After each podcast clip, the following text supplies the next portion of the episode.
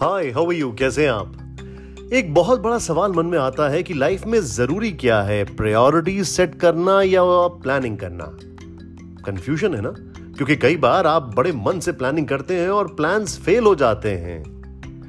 Hello आप सुन सकते हैं coffee chat with Nishant Chaturvedi इस पॉडकास्ट को एंकर ऐप पर गूगल पॉडकास्ट पर स्पॉटिफाई पर एप्पल पॉडकास्ट पर और एमेजॉन एलेक्सा पर। बस आपको कहना होगा या टाइप करना होगा कॉफ़ी चैट विद निशान चतुर्वेदी देखिए, ये विषय मेरे मन में इसलिए आया क्योंकि आज सुबह की बात है।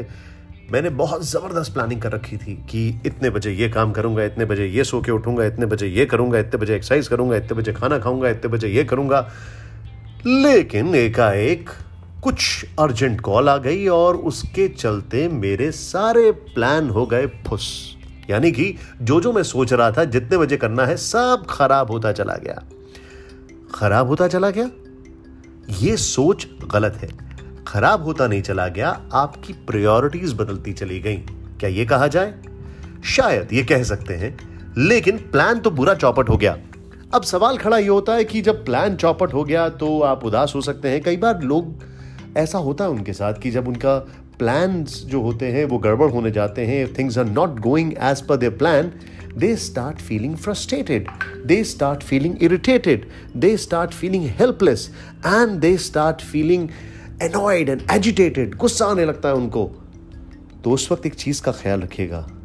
प्लान इंपॉर्टेंट नहीं है। प्रायोरिटीज इंपॉर्टेंट है। प्राथमिकताएँ इंपॉर्टेंट है। If plan has failed then you should have in your mind what is your set of priorities for the day यानी कि आज दिन भर की आपकी कौन सी प्राथमिकताएँ हैं?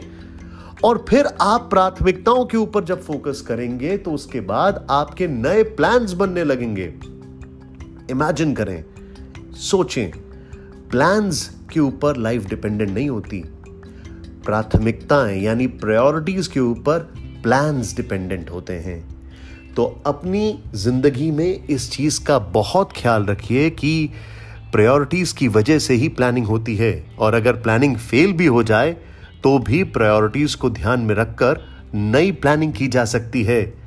अब आपसे मैं ये सवाल फिर पूछता हूँ कि लाइफ में ज़रूरी क्या है? प्लानिंग या फिर प्रायोरिटीज देखिए, मैंने क्या किया, ये मैं बताता हूँ। जब मेरा प्लान पूरा फेल कर गया तो मैंने ये डिसाइड किया कि अब मेरी प्रायोरिटी में कौन कौन सी चीज़ें हैं।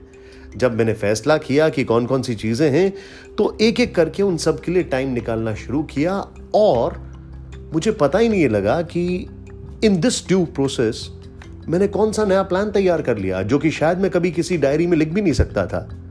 But my priorities were my focus